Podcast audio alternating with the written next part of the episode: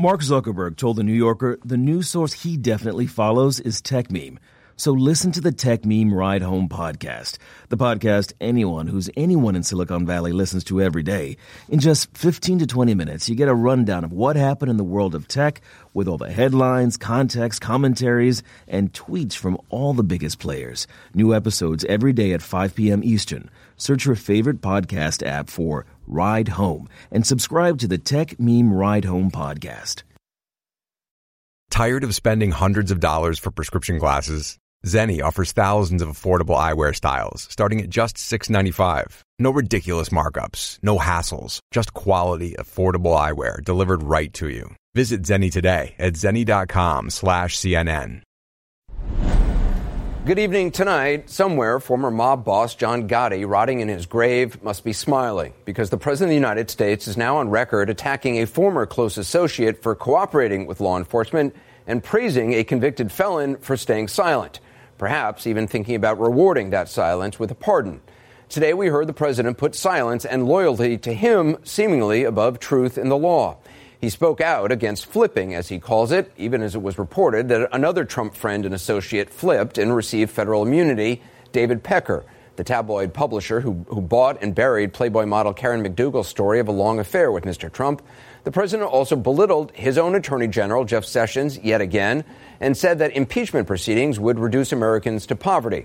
His remarks came during a conversation with Fox in which he had high praise, of course, for himself. So I give myself an A plus. I don't think any president has ever done what I've done in this short. We haven't even been two years. The president also went on to warn about what he believes would happen if he were ever impeached. I don't know how you can impeach somebody who's done a great job. I'll tell you what, if I ever got impeached, I think the market would crash. I think everybody would be very poor.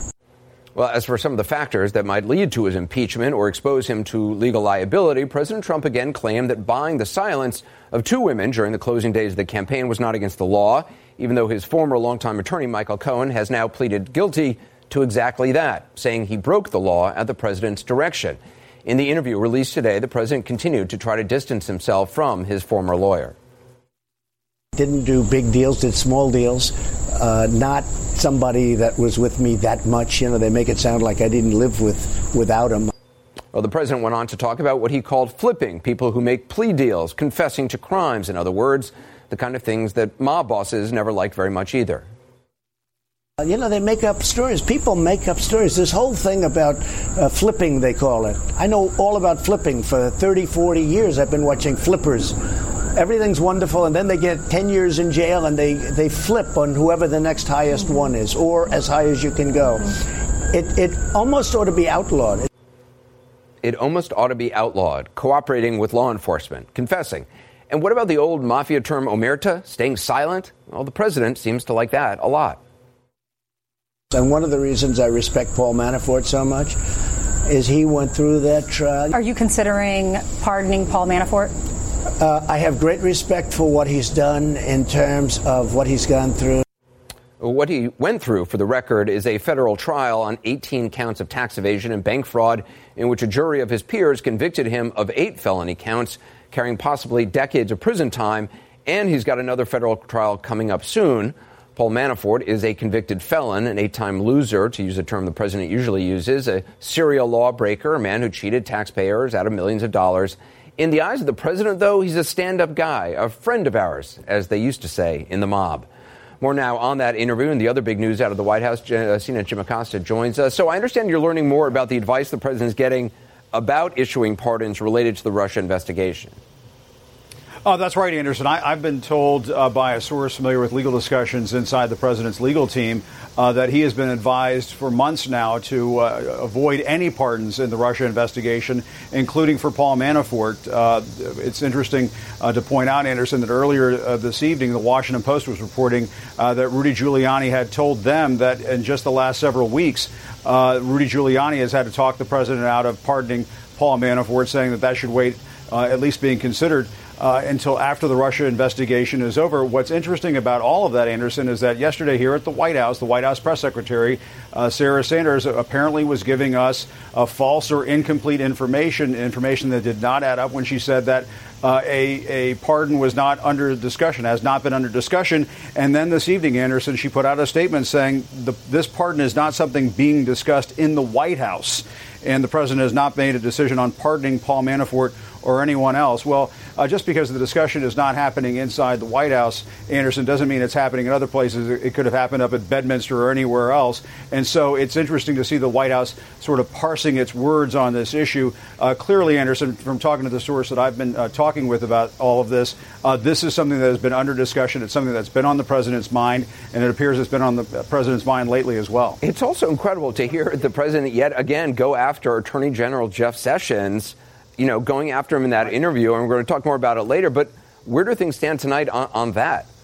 Well, you heard what he said earlier this morning on Fox, where he said, What kind of man is this? Uh, once again, uh, seizing on this uh, recusal that Jeff Sessions uh, decided to go with early on in the administration to stay out of the Russia investigation that has obviously been under the president's skin ever since then. And once again, uh, the president went after Jeff Sessions. What changed today, Anderson, and I think this was something of a watershed moment in this relationship, this punching bag relationship with the president constantly beating up on Jeff Sessions, is that Jeff Sessions fired back the attorney general, showing what a lot of people in Washington have been waiting for for a long time, which is some independence, which is what the Justice Department should have from this White House and saying that what he decides to do over at the Justice Department will be independent of political considerations over at the White House, uh, something a lot of people in this city have been waiting for a long time. Yeah. Jim Acosta, appreciate it. Thanks very much. A lot to talk about. Joining us, three people who have seen just about everything, including all this David Gergen, AXS TV's Dan Rather, and investigative reporter Carl Bernstein.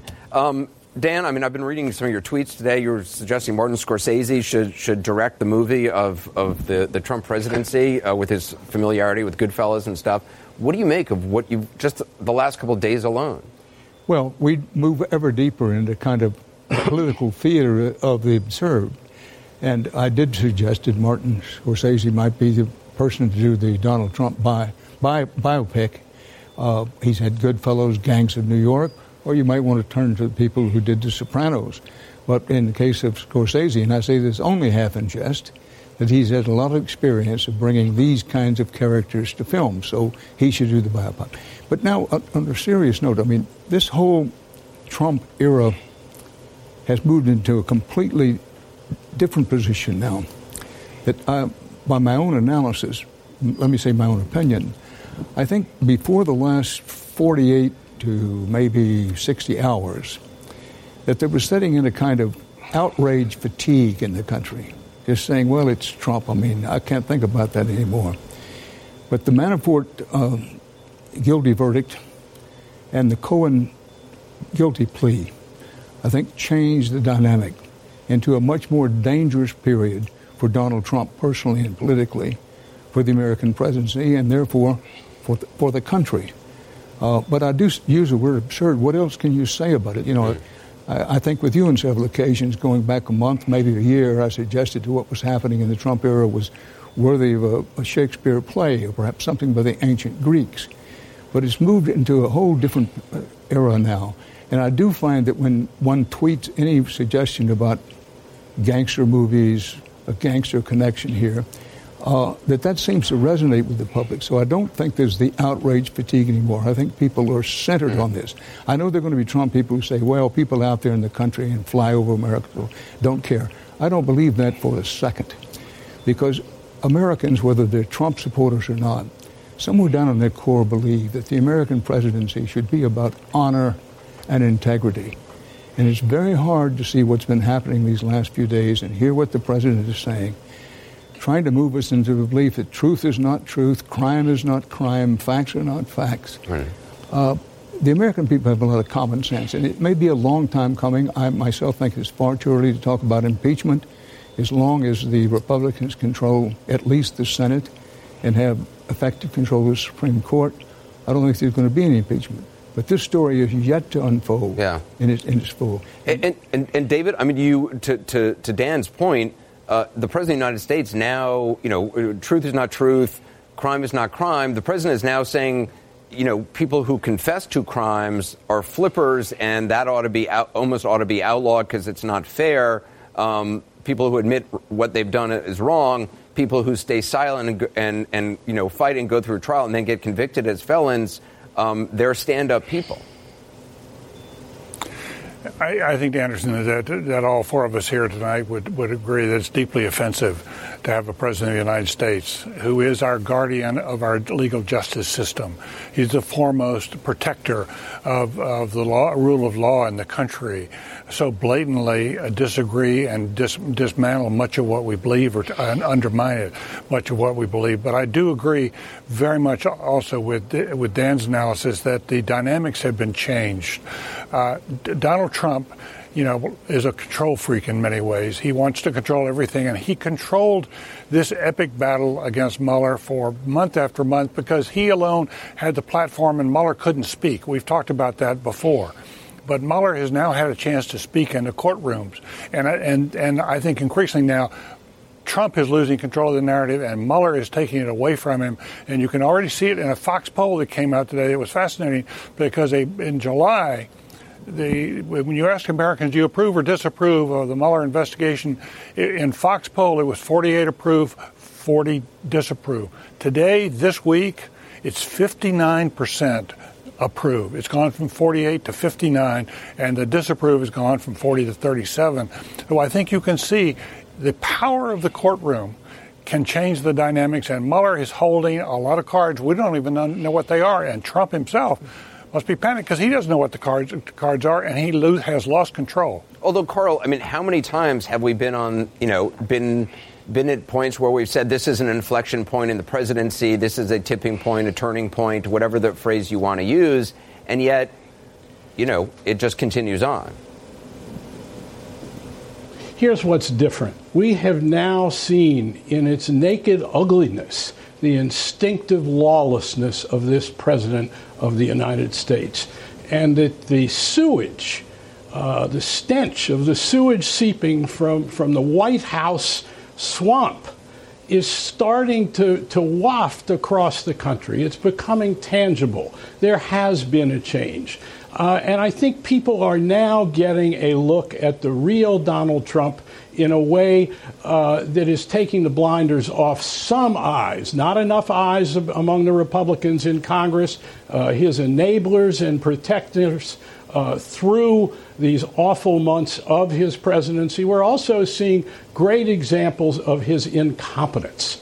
Uh, the rails are starting to come off visibly. You hear it in the halls of Congress in private from Republicans, but a few of them uh, suggesting it in public in ways that they, that they have not. Uh, we're, we're into a new era uh, of the Trump presidency uh, in which he is not only not in control in the way uh, of his authoritarian instincts, his authoritarian instincts are starting to fail him because too many people are on to those authoritarian instincts and they frighten people. They frighten what he is trying to do to this country, its traditions, and its institutions of justice. And remember, in every despotic, tyrannical country, that the leader has tried to seize the institutions of justice and undermine the press as the real means of controlling through authoritarianism. And people are starting to realize that. But, Dan, I'm just the, the lies. I mean, it's, you know, whether something is against the law or not, and, and you know, we've had people arguing, you know, on good people on all sides of the political aisle arguing law, and that's an important thing. But just the lies. I mean, you talk about the swamp. This is at the heart of the swamp, and the, the lies. It, they it, just the number of lies is overwhelming. And th- this is a good example of how much has changed in the American political landscape. The word lies has been used in describing much of what Donald Trump has said for quite a while now. This is something new. Previous to this, everybody, including the press, was extremely reluctant to say anybody else had told a lie, much less a president of the United States. But President Trump has so clearly adopted the attitude if I, Donald Trump, say it, no matter how big a lie, and the word is just, no matter how big a lie it is, it isn't going to matter. You know, there have been books written about the effect of the big lie technique by authoritarian leaders going far back in, in history. Mm-hmm. And much of what President Trump has been doing is a version of the big lie, which is to say, tell a lie, know it's untrue, but given the bully pulpit that is the presidency. And repeat it over and, and over. And, repeat over. it over and over and over. It's one reason he tweets so much. He bombards it, and he counts on the, the power of the presidency to persuade and influence. So he, he feels, and I wonder if he still feels it given the events of the last couple of days, but he felt where he was kind of invincible, that he could say any damn thing he pleased, and if he said it often enough, people were going to believe it. I would think, to use a poker phrase, that now he's checking his hole cards about that as he's increasingly cornered and he's called to account on these lies. Well, David Gergen, the, the fact that David Pecker of uh, AMI, uh, American Media Incorporated, which owns the National Enquirer and, and a bunch of other uh, sort of tabloid like magazines, that he, in Donald Trump's term, flipped uh, and was cooperating with federal prosecutors with, along with Michael Cohen. I mean, that's pretty stunning. I mean, David Pecker there's no telling how many files David Pecker has on the, the man who's now the president of the United States. There's no telling how many catch and kill stories or you know sleazy things that David Pecker has access to that he has on the president. That's absolutely right, Anderson. It's one of the reasons the president, I think, is so uh, concerned and upset and, and panicked. Uh, we hear these continual reports from inside the White House to that effect. Uh, and because he has lost control. And one of the harsh lessons in life is that loyalty runs both ways. And Donald Trump is a guy who's never been loyal down. He's only loyal to himself. Uh, and he cuts people loose. And now people are turning on him and they're they're disclaiming their loyalty to him. They're breaking their their their bonds with him uh, to save themselves, uh, and I think that has made it particularly dangerous. But let me emphasize one other thing: is he's he can still cling on to office a lot longer than people think. This sure. is not. I don't think that he's right. down and out yet. He's down, but he's not out. And, uh, you know, a lot still is going to depend on what Mueller has ultimately on the collusion question. Well, the other thing, and, and we want we'll discuss this when we come back because we've got to take a quick break, is we have never seen Donald Trump truly cornered with his back against the wall and truly down. Right. And we have no idea what he is capable of, uh, for, for better or for worse, when truly cornered um, and that's something, obviously, you know, we, we may come to witness, we may not. Coming up next, we'll talk more about the Attorney General, how much longer he might be the Attorney General. And later, one of the president's earliest congressional supporters, now the latest alleged felon, Duncan Hunter, will tell you about his day in court. Tired of spending hundreds of dollars for prescription glasses? Our friends at Zenni Optical offer a huge variety of high-quality, stylish frames and state-of-the-art optics starting at just $6.95. You can get multiple frames with this great pricing for less than one pair elsewhere. Start building your eyewear wardrobe from the comfort of your own home at Zenni.com. With the latest trends in eyewear available in hundreds of frame styles and materials, there isn't a better way to change it up for every season. Plus, Zenni offers prescription sunglasses at incredible prices. Visit Zenni today at zenni.com slash CNN. That's Z-E-N-N-I dot com slash CNN. More now on President Trump's latest shots at the guy who, along with being his favorite punching bag, you'd be surprised to learn is also the distinguished Attorney General of the United States of America. I put an attorney general that never took control of the Justice Department, Jeff Sessions, never took control of the Justice Department, and uh, it's a sort of an incredible thing. The president also said the only reason he appointed Jeff Sessions is that he supported him during the campaign. The two have been at odds ever since the attorney general recused himself from the, the Russia probe. He put out a statement reading, quote, while I am Attorney General, the actions of the Department of Justice will not be improperly influenced by political considerations. I demand the highest standards, and where they are not met, I take action. As we've been reporting tonight, just how long he remains in the job, that's, of course, an open question. Joining us again, David Gergen, Dan Rather, and, and Carl Bernstein. Um, Dan, it, it is incredible. Jeff Sessions has probably done more than anyone else in this administration to execute the president's agenda.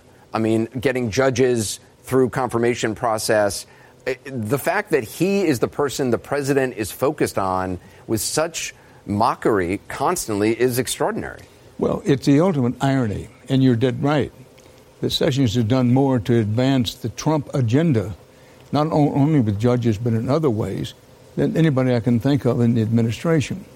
But the fact that President Tr- Trump uses him as what you called a punching bag all the time, I think tells us a lot because it raises anew the question that none of us can answer now.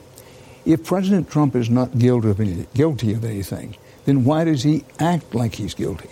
But doing such things as saying, well, if Sessions had told me he was going to recuse himself uh, about the Russian probe, that this is, this is eerie, and I, am prepared to say there's n- never been anything quite like it in the history of the American presidency. My friend David Gergen, who's a presidential scholar and served in all kinds of White Houses, might know, but there's been nothing like this. Carl, I want to read you something because it's it's something that is very close to stuff you and I have talked about before, and I want to hear your thoughts on it. Something Dan actually tweeted yesterday. He said, "The question as we enter the next chapter in the fate of this nation lies not in the actions of the president as much as in the GOP leaders and party faithful who seem determined to explain away criminality." For their own cynical grip on power. Carl, you pointed out about Watergate that in the end it was Republicans finally uh, which turned the tide. Do you, other than, than some Republicans saying things, you know, whispering and, uh, you know, you still don't hear an awful lot of folks going on the record. Even, you know, Speaker Ryan, you know, his response to the Michael Cohen, uh, to, you know, uh, guilty uh, pleading was basically, oh, well, we need more information. Well, Ryan is a great example of the most craven leadership of a political party that I think I've ever seen uh, in all the years that, that I've been covering uh, politics. Uh, the fact is, there are two things going on at once, and they're running on parallel tracks. The Republicans in Washington, who have shown no inclination and probably won't show any inclination to have any kind of spine uh, until after the midterm elections. Uh, but also, we have to look at who Trump's constituency is. He still commands 80, 90% uh, approval uh, of those people in this country who call themselves Republicans. And that's a huge difference between now and Watergate. In Watergate, when Nixon left office, perhaps 50, 52% of the people, according uh, of Republicans, according to polls, uh, approved of, of, Nixon still. Uh, this approval rating of of Trump's is extraordinary, and he is the president of his base during a cold civil war in this country. And he has brought that cold civil war to the point of ignition. And when we talk about the danger of the next few months, uh, that cold civil war is fraught because he is intent on doing whatever he has to do to hold on to these powers, to hold on to his presidency. Uh, and his followers uh, are, are indeed, many of them, ready to stand behind anything that he does. Uh, and that's the extraordinary difference between. Uh, one of the extraordinary differences between the period of Watergate and now, because the behavior and conduct, as demonstrated uh, by Donald Trump, uh, is so far beyond what would have been approved in 1974 uh, by Republicans, voters, and uh, representatives in Congress alike. That's the real difference. And we'll have to wait for the midterms to see if anything changes. David, do you agree with that? Uh, yes, I, I, agree with most of that. And uh, listen, I think for all of us here, uh, this Republican Party is increasingly unrecognizable. It has become the Trump Party, and because of what many consider the cowardice of Republican leaders, uh, if Trump goes down, this party may go down with him. You know, they they uh, the, the, values that they're setting forth, their unwillingness to face up to realities, the the the, the way they pay no attention to scientific evidence on various things like climate change. There's a whole range of things now. The way this tax bill has been presented, there are a whole range of things now, which I think is going to leave this party in serious, serious trouble with, uh, especially with minorities, of course, but increasingly with women, and very much so with millennials. You know, so they're going to pay a price for this if they don't if they don't change soon. Start drawing some red lines, very clear red lines. I look. I think the consensus coming out of what is happening with Jeff Sessions today in the, in the Hill in the Senate is that he may well be removed from from office after the midterms. And we're now building toward a climax after the midterms, in which there's a very real danger that Sessions will be out and that Trump is going to fire Mueller or put somebody in to close down the Mueller investigation. And the Republicans have to help protect the special counsel now. They, and they, if, if he gets fired without the Republicans making that protection, they're going to be responsible. They're going to be mm. jointly responsible for dismantling this uh, this investigation. David Gergen, uh, Carl Bernstein, Dan Rather, thank you so much. I really appreciate it. Great to thank have you, you all. Uh, thank up you. Next, we've uh, we've touched on this already. Reporting that longtime Trump friend and ally David Pecker was granted immunity, gave prosecutors information in the Michael Cohen case. Our legal experts weigh in on the possible significance of this in a moment. Remember, to create an ad like this one, visit purewinning.com slash CNN. We mentioned it at the top. The man who kept some of Donald Trump's secrets, and no doubt other people's secrets as well, has cut a deal with the feds. According to the Wall Street Journal, David Pecker, head of the company that publishes the National Enquirer, was granted immunity in the Michael Cohen investigation. In court Tuesday, Cohen said, I and the CEO of a media company, at the request of the candidate, worked together to squelch stories effectively implicating Trump himself. That company is AMI, which published in the Enquirer, and David Pecker, it now, uh, now seems clear, is the David on the tape that Michael Cohen made just before the election, discussing the possibility of getting the rights to Karen McDougal's story, which were already bought by AMI in a catch and kill deal just before the election. Um, I need to open up a company for the transfer of all of that info regarding our friend David you know, so that I'm going to do that right away. I've actually come up and I've spoken, and I've spoken to Allen Weisselberg about how to set the whole thing up uh, with so what are we going to funding. That, uh, yes, um, and it's all the stuff, all the stuff, because you know you never know where that company, you never know where he's going to be. Correct. So I'm I'm all over that. And I spoke to Allen about it when it comes time for the financing, which will be. Listen, what financing? We'll have to pay you. So no, no, no, no, no, no. I got no, no, no. Hey, no. How are you? Well, Allen Weisselberg is the Trump Organization's chief financial officer. David is David Pecker, Mr. Cohen, and the candidate apparently talking about the Karen McDougal catch and kill arrangement. So there's additional reporting by the Associated Press that the National Enquirer kept a safe containing documents on hush money payments and other damaging stories that it killed as part of its relationship with Donald Trump. Here to talk about all of it, CNN legal analyst Jeffrey Toobin and Ann Milgram. Uh, Jeff, you wrote a, a, lengthy piece in the New Yorker, as I recall, yes. about David Pecker. I did. About, so, what do you make of this and about this idea that there's a safe? I mean, the potential information that David Pecker or AMI or National Enquirer would have on Donald Trump is is, enor- is enormous. And, and, you know, David Pecker was very open with me, including talking about Karen McDougal, saying, look, we supported Donald Trump, and I wanted to help him by uh, making this deal with Karen McDougal. That um, may, you know, th- it's, it's certainly not unlawful to support a candidate. That's what magazines do. But um, getting involved financially in giving, in, in buying silence for uh, in return for as a political favor is potentially a, bi- a, big problem. It's part of what uh, Michael Cohen pleaded guilty to. We obviously know there are these two hush money deals, but inside this safe, you know, it, it is certainly a possible that there's more in there. If and if David Pecker got immunity in the Cohen situation, does that mean it would be, or I don't know if we know this, it would be a blanket immunity for anything, and would he cooperate in any case with prosecutors? Yeah, I mean.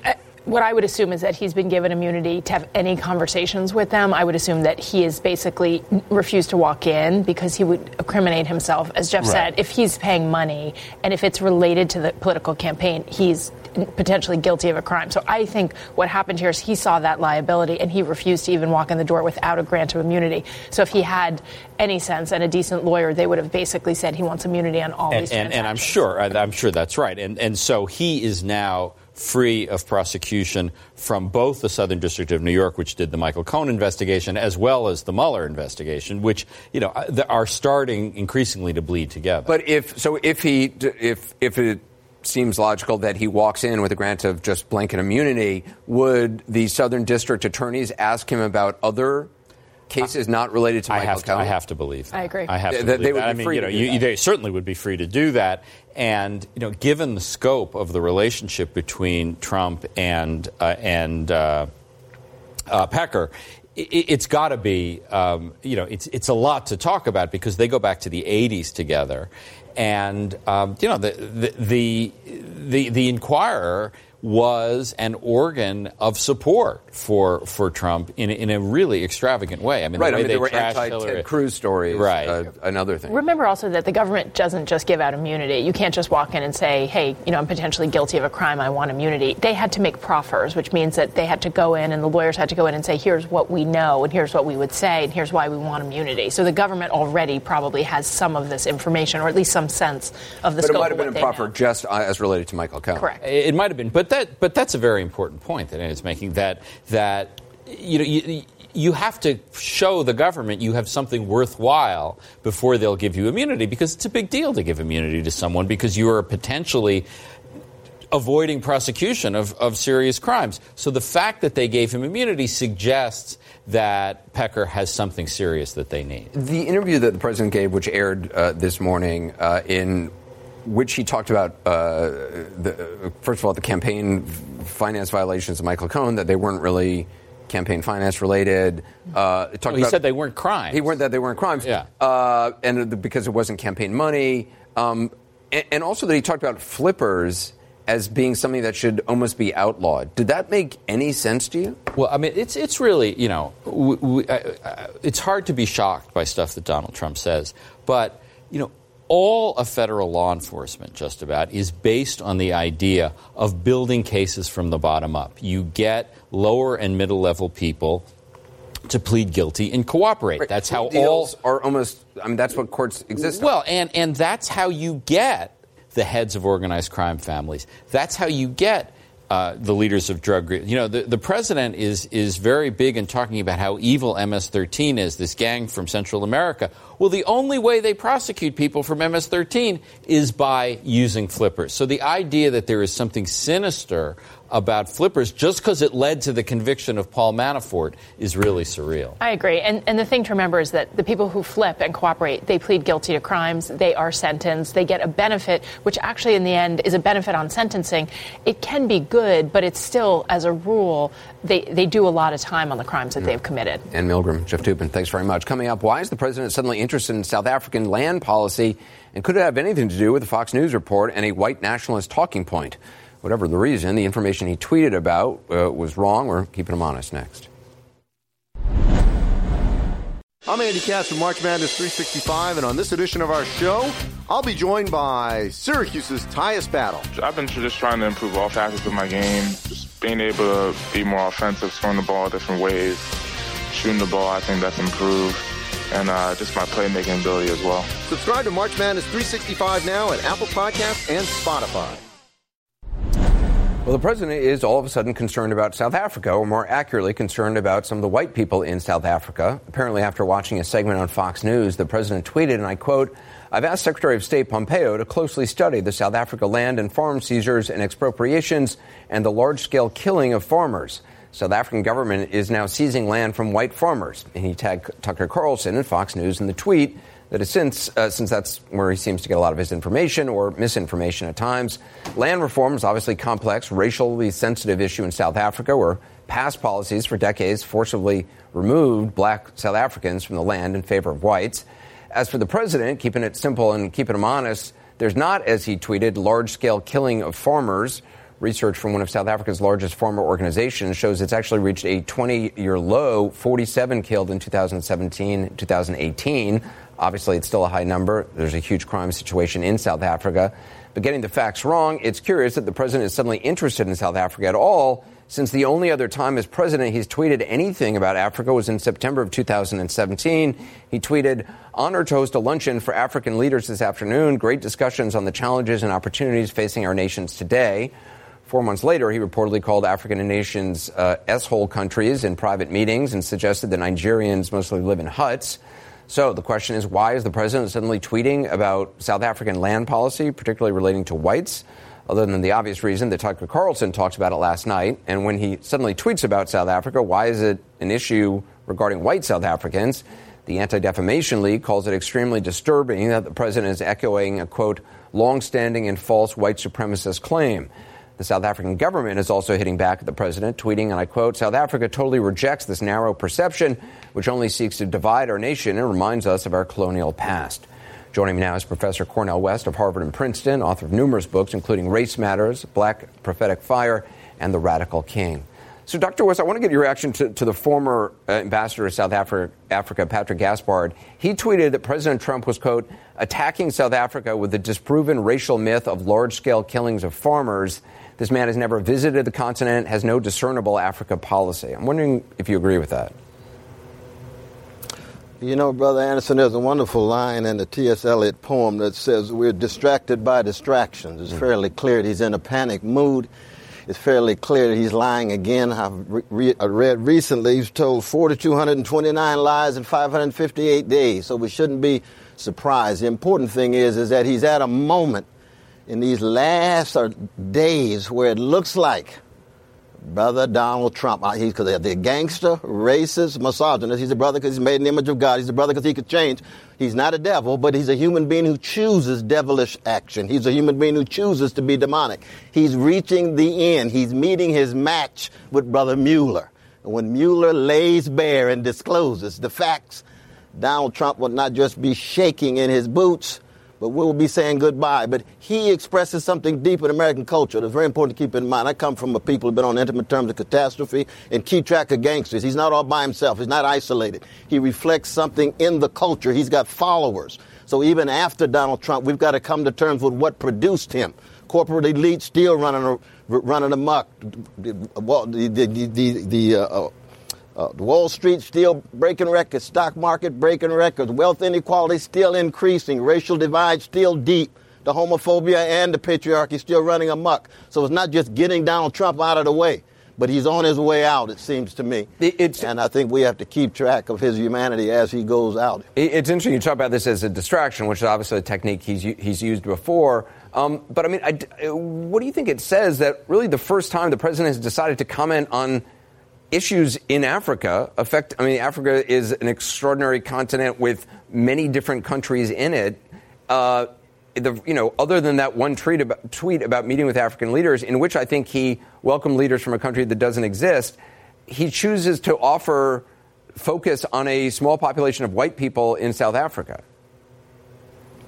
I mean, you know, he's in a, over his head, though. He he uh, he's got a white supremacist tilt. There's no doubt about it. I wish he'd say something about Uganda, what's going on right now with the arrest of opposition leaders by the U.S. ally. I wish he'd say something about Yemen, with the Saudi attack on those precious people, especially women and children. U.S. supported Saudi forces doing that. So he's in over his head. I don't think we ought to t- take it too seriously because he's at this point simply just throwing whatever he can and hopes that it sticks and tries to get us away from the fact that he is going under. And I think in many ways, you think of the, uh, the, the, tears of, of Fred and Mary Ann, his mother and father. This is the son that we produced. Look at the levels of mendacity and criminality.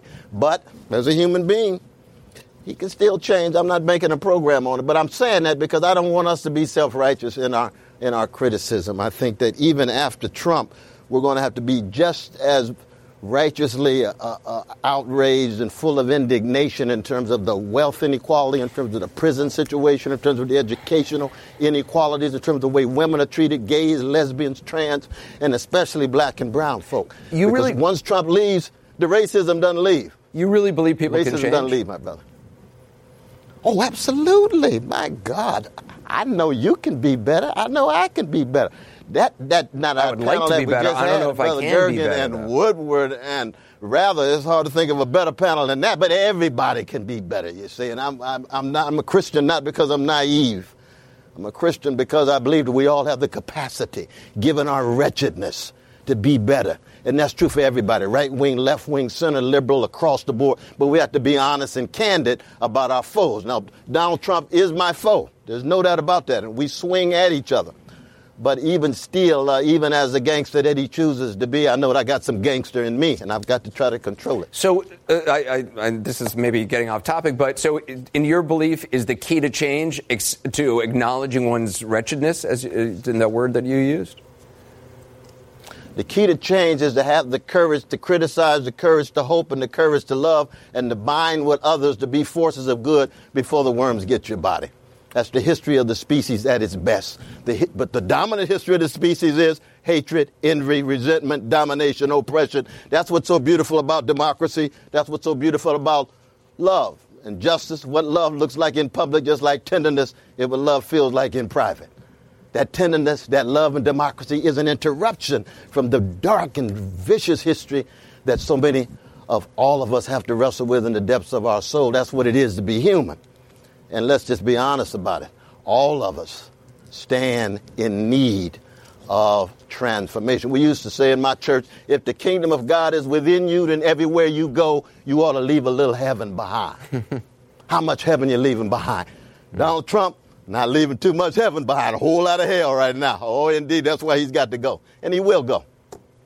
Uh, Dr. West, uh, it's always an education. I appreciate talking to you. Thank you so much, my brother. You stay strong now, man. All right, you too. Thank you. Want to check in with Chris, see what he's working on for Cuomo Primetime at the top of the hour. Chris? No, we don't have Chris. Nope. Oh, well. Oh, are you there? There you are. Hey, Chris. Hey, I was just playing. I heard you the whole time. No, I'm kidding, Anderson. You know, I'm down in Washington, D.C., this strange land where nothing really works the way it would anywhere else. so even the comms are a little screwed uh-huh. up. So we came down here uh, for a couple of big reasons. One, there's so much in the air that the White House needs to defense. So literally, uh, Mohammed has gone to the mountain, and Kellyanne Conway is going to come on from the White House and defend everything that is in the air. And it's also going to give us a chance, my friend, to meet with some of the familiar faces from those White House press briefings and get their perspective on where they think we are and where they think we are headed. So we're going to take it all on from the Capitol. All right, Chris, look forward to it. That's about nine minutes from now.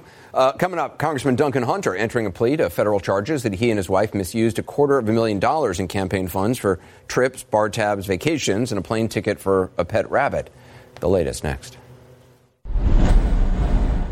Hey, it's Howard Beck, and I've got former NBA champion and current Yes analyst Richard Jefferson on Bleacher Report's The Full 48 for me, winning the championship just validated, you know, me from a standpoint of like, all I ever wanted to do was win. All I ever wanted to do was win on a high high level. And so to get that, then it just made everything feel like it was worth it. The full 48 is now available on Spotify. And of course, you can always listen and subscribe on the Bleacher Report app, Apple Podcasts, or wherever you listen to podcasts. Republican congressman and early Trump supporter Duncan Hunter was in court today pleading not guilty to federal charges that he and his wife misused a quarter of a million dollars in campaign funds for personal expenses. A Republican aide tells CNN that Hunter has agreed to step down from his congressional committee assignments, even as he claims this is all politically motivated. The indictment is 47 pages. It alleges that Hunter and his wife falsified records, conspired with each other to use campaign funds to live well beyond their means on things like trips, restaurants, and yes, an airline ticket for a pet rabbit. And there's more. Randi Kaye has details. A lavish lifestyle, despite being strapped for cash. In 2015 alone, California Congressman Duncan Hunter and his wife allegedly took a family vacation to Italy that cost more than $14,000 and a trip to Hawaii for $6,500. All of it, prosecutors say, paid for with campaign funds. In the indictment, a disturbing pattern. The hunters are accused of disguising their purchases as benefiting veterans and charities. Case in point, an alleged 2015 conversation between Duncan and Margaret Hunter about buying Hawaii shorts. They'd run out of money, the indictment says, so she suggested he buy the shorts at a golf pro shop so that they could falsely describe the purchase later as some golf balls for the wounded warriors. And in an effort to justify why that lavish vacation to Italy was paid for with campaign funds, the indictment says the congressman tried setting up a tour of a U.S. naval facility during the trip. When naval officials couldn't make it work, he allegedly offered this terse response Tell the Navy to go F themselves. Prosecutors say the couple was in such dire straits they overdrew their bank account more than 1,100 times over seven years. The congressman, who has pleaded not guilty to the federal charges, suggested that it wasn't his fault. When I joined the Marine Corps, I gave power of attorney to my wife because I was gone all the time. His wife, Margaret, allegedly spent plenty too. I'll be at the campaigning for him, you know, standing in for him. $200 on tennis shoes at Dick's Sporting Goods, which prosecutors say she then claimed were for a dove hunting event for wounded warriors. Also, $152 on makeup at Nordstrom, disguising it as gift basket items for the Boys and Girls Clubs of San Diego. A $394 purchase from Macy's, prosecutors say, was listed as gift baskets too. She too has pleaded not guilty to the charges. Any accusations against your wife? What do you have Yeah, to say? um, th- that'll come out in court, right? I mean, that's that's uh, that's for the court and for her and for right. Was she in charge of those big charges? She was uh, the campaign manager of the campaign. At Costco, the hunters spent more than $11,300 in campaign funds, according to the indictment, more than $5,700 at Walmart. If everything in this 60 count indictment is true, the temerity is tough to hide. For example, the indictment says Duncan Hunter claimed a $257.40 reimbursement from campaign funds for driving his car on a trip to Virginia Beach with a fellow congressman, despite the fact that they did not use Duncan's car on that trip. He also allegedly spent more than $1,000 at a ski resort in Lake Tahoe, even though his personal bank account balance was barely $15. Duncan says he's not worried about the investigation, saying it's all just politically motivated. This is modern politics and modern media um, mixed in with law enforcement that has a political ag- agenda. when your dad spoke with us That's the new Department of, of Justice.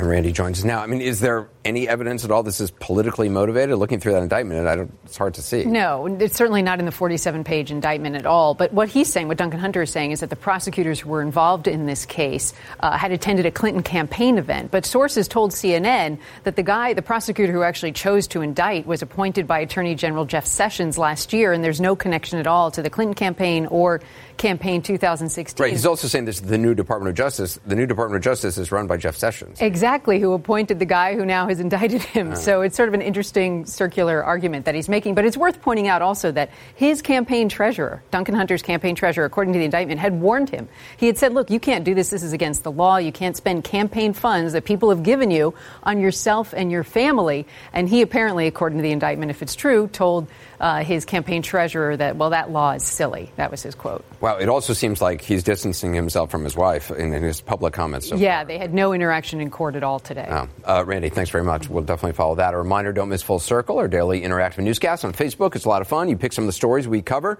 You can see it weeknight, 625 uh, p.m. Eastern on uh, facebook.com slash Anderson Cooper Full Circle. All one word. The news continues. Want to hand it over to Chris down in D.C. Cuomo Primetime starts now. Chris? Are you ready to learn how to build a better consulting or professional services company? Then download the Liston.io show for the best sales and marketing advice so you can deliver your services to the people who need you the most. On the show, I'll be interviewing the smartest people in the industry to share what they know about building a better consulting business. I'll also give you episodes where I tell you specifically how to sell your services with confidence and how to transform into an influential leader in your industry. Your happy clients probably want to help you. It's too hard for them right now. You're asking them to do too much of the selling that you should be doing. Yeah, it's going to move, it's going to change, it's going to disrupt you at some point in time. Your most loyal clients are your most profitable. Ready to learn how other people are building the consulting company you've always wanted? Download the Liston.io show spelled L I S T O N dot I O wherever you get your podcasts. Before you go, we wanted to let you know that we just launched the ability for anyone to advertise on CNN podcasts. You're just a few clicks away from reaching millions of people in a way that you never have before. Advertise for a business, event, or kick off an awareness campaign for your brand. Start today at purewinning.com slash CNN. Integrating podcasts into your marketing mix has never been easier. Go to purewinning.com slash CNN to get started.